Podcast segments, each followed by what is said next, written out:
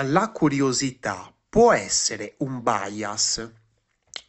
Perché effettivamente la prima risposta è assolutamente no, cioè è proprio il contrario, è grazie alla curiosità che bypassiamo, che superiamo un bias. Cosa vuol dire? Vuol dire che se per esempio c'è questo bias, ce ne sono tantissimi di bias, e, e meno male eh, che ci sono tantissimi bias. Ammettiamo che c'è il bias di conferma, ovvero, ah, mh, mm, l'ho pensato e quindi sicuramente è così, è vero, è la verità. Quante volte ci capita questo bias di conferma? Attraverso la curiosità noi andiamo oltre questo bias, cerchiamo di vincere questo stereotipo, eh, che poi lo chiamo stereotipo, ma in realtà se mi sente uno psicologo mi, mi fucila vivo, eh, perché non è uno stereotipo, dico stereotipo per capirci, per chi non è psicologo è la cosa più vicina a un bias. Quindi, eh, se io dico, vabbè, sai che c'è, eh, penso che, che cosa ne so, tutti gli zingari siano ladri, ok, quindi è così, è reale, secondo me è così, attraverso la curiosità, la curiosità mi spinge a cercare, a leggere qualcosa, ad andare magari nei paesi dove eh, la cultura magari è nata e quindi magari andare a approfondire e capire che alla fine è una cazzata pazzesca. E quindi dire, ah ok, ero solo vittima del mio bias.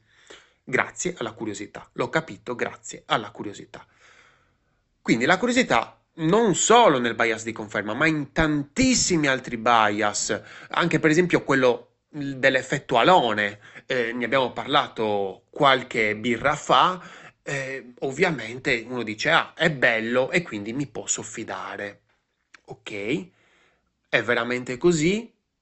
Sono curioso, vado a cercare magari più informazioni su quell'azienda, vado a guardare le recensioni, gli small data, vado a vedermi commenti sui social, vedere che cosa dice, eh, cosa dicono le persone su quel determinato eh, brand e magari capisco che magari sì, è bello perché fanno le cose bene, bellissime a livello estetico, però poi dopo sono dei coglioni pazzeschi.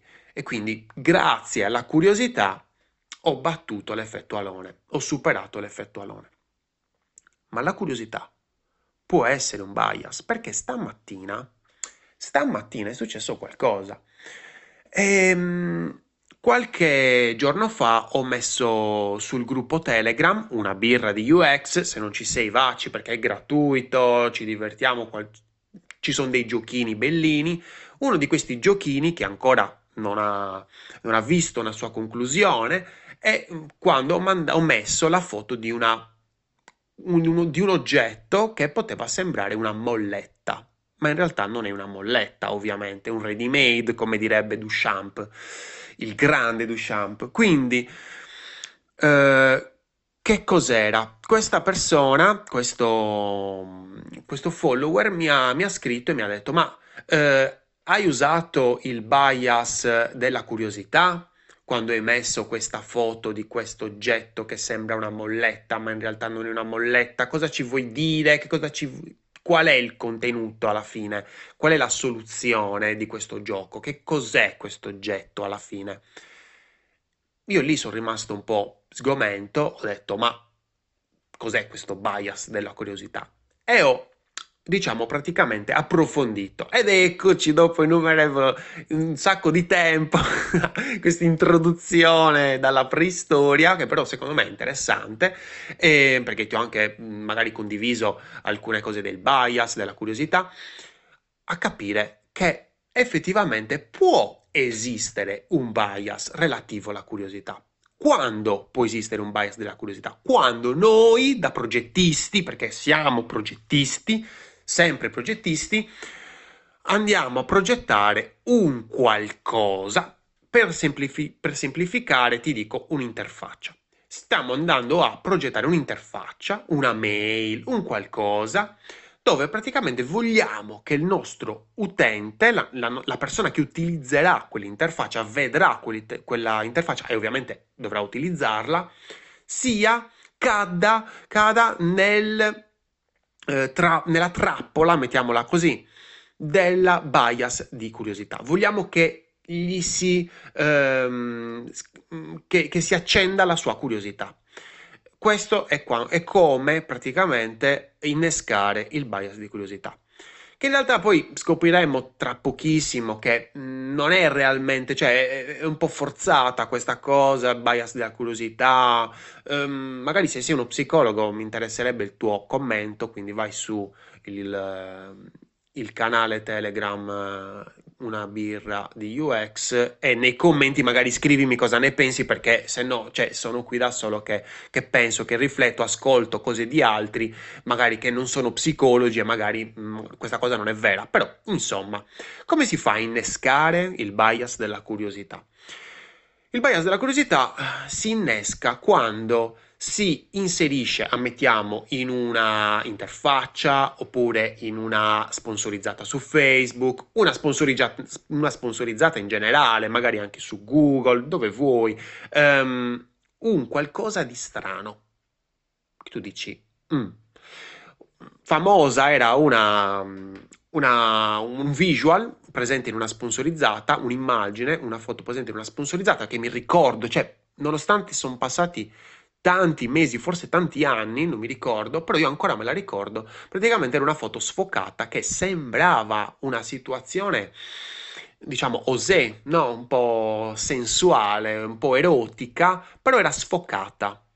Quando invece uno tappava sull'immagine e quindi andava, accedeva alla, alla pagina di atterraggio, al sito di atterraggio, eh, praticamente si scopriva che non era niente di erotico, era un discorso di ginnastica, di eh, allenamento a casa, quindi cioè, fantastico.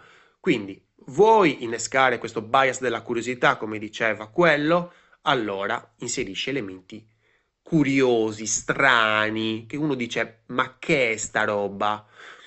E allora vai a portare lì.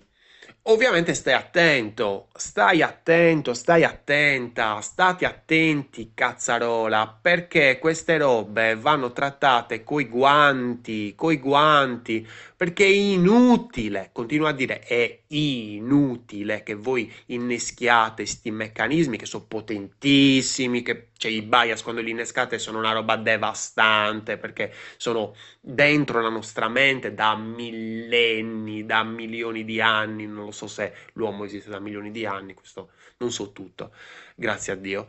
E, ehm, e quindi praticamente eh, tutte le persone, tutti gli utenti, quando vedranno una cosa strana, tutti, tutti andranno a toccarlo e dire, ah, che cos'è questo?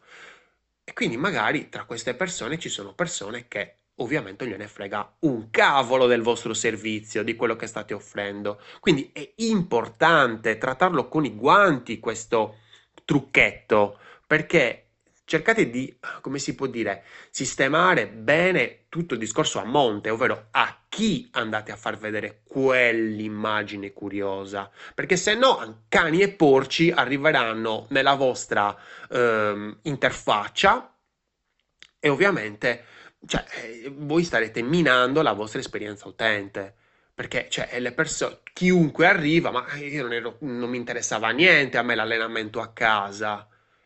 Invece quelli sono stati bravi, quelli di quella famosa sponsorizzata della eh, falsa immagine Osè, che poi invece era un allenamento a casa, stati bravi perché in realtà a me interessava l'allenamento a casa, era in periodo di Covid, quindi mi interessava e come.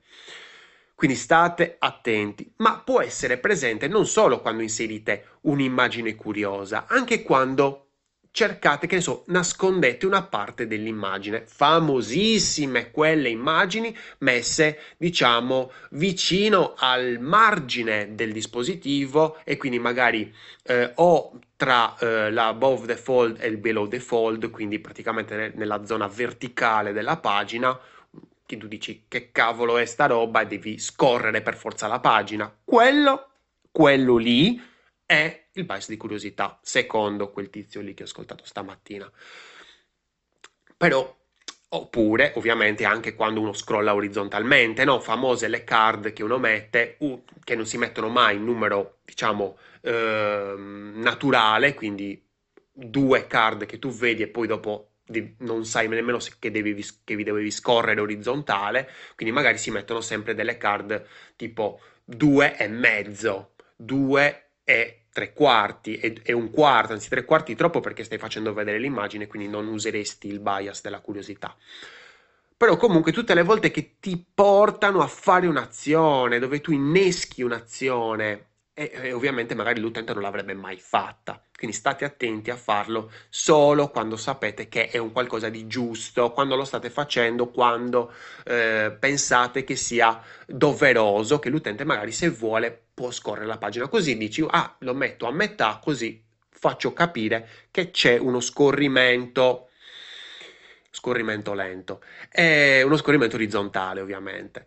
E, ehm, però cioè, io, mi, io, mi, chiedo, ma esiste veramente un bias curiosità? Perché mh, mm, se uno mi dice, oh, ma c'è il bias della curiosità, io, cioè, un po' mi viene da ridere, ecco, poi non sono uno psicologo e quindi magari esiste, eh, non lo so, ehm, però mi viene un po' da ridere perché io non, non l'avrei chiamato bias della curiosità, l'avrei chiamata semplicemente coerenza.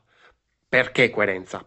Allora, la coerenza ne ho parlato due miliardi di volte in questo, in questo format. Allora, la coerenza è la madre dell'esperienza utente, ovviamente. Perché la madre dell'esperienza utente? Perché la coerenza è dentro di noi, a livello proprio evoluzionistico, dentro noi persone, dentro qualsiasi persona. E quindi perché io vado magari a cercare di capire, è curiosa, magari quell'immagine che hai messo, ci clicco sopra. Perché? Perché ho innescato un meccanismo di coerenza. O quella persona ha già iniziato a capire, ma non ha finito di capire. Semplice. Quindi io non lo chiamerei più bias di coerenza nella mia ignoranza, ma direi piuttosto un bias di proiezione. Ho già iniziato, voglio finire.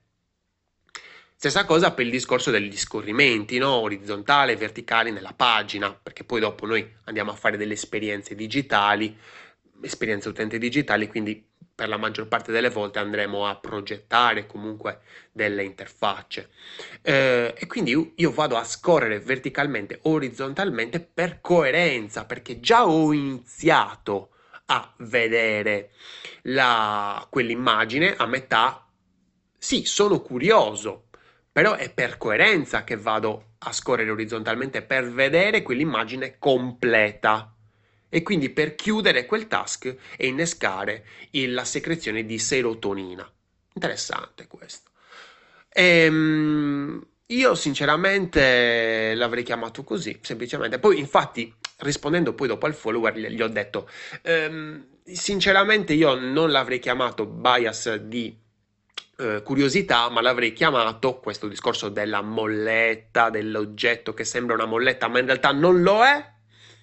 L'avrei chiamato piuttosto bias di proiezione. Perché bias? Sono potentissimi.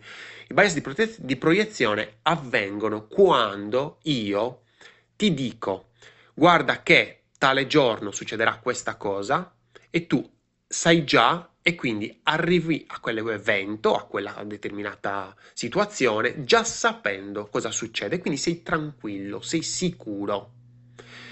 Avviene ovviamente anche quando, come faccio io di solito, creo un contenuto, ovviamente lo sminuzzo, crunching, la tecnica del crunching, favolosa. Eh, nel momento in cui lo sminuzzo, la prima parte è magari una domanda quindi cerco di interagire con le persone e, e, poi questo contenuto piano piano si completa sempre di più, fino a quando non trova eh, espressione, completezza in un audio, in un video. Allora ecco che la persona si ha seguito tutto il percorso, il funnel, come direbbe un marketer, ecco che è più mh, mm, incentivato a vedere quel contenuto finito, completo perché sempre è presente il discorso di coerenza E quindi anche nel bias di proiezione è presente il discorso di coerenza. Ma sempre, ma la coerenza è, è, è presente ovunque, cavolo, anche in quello di conferma.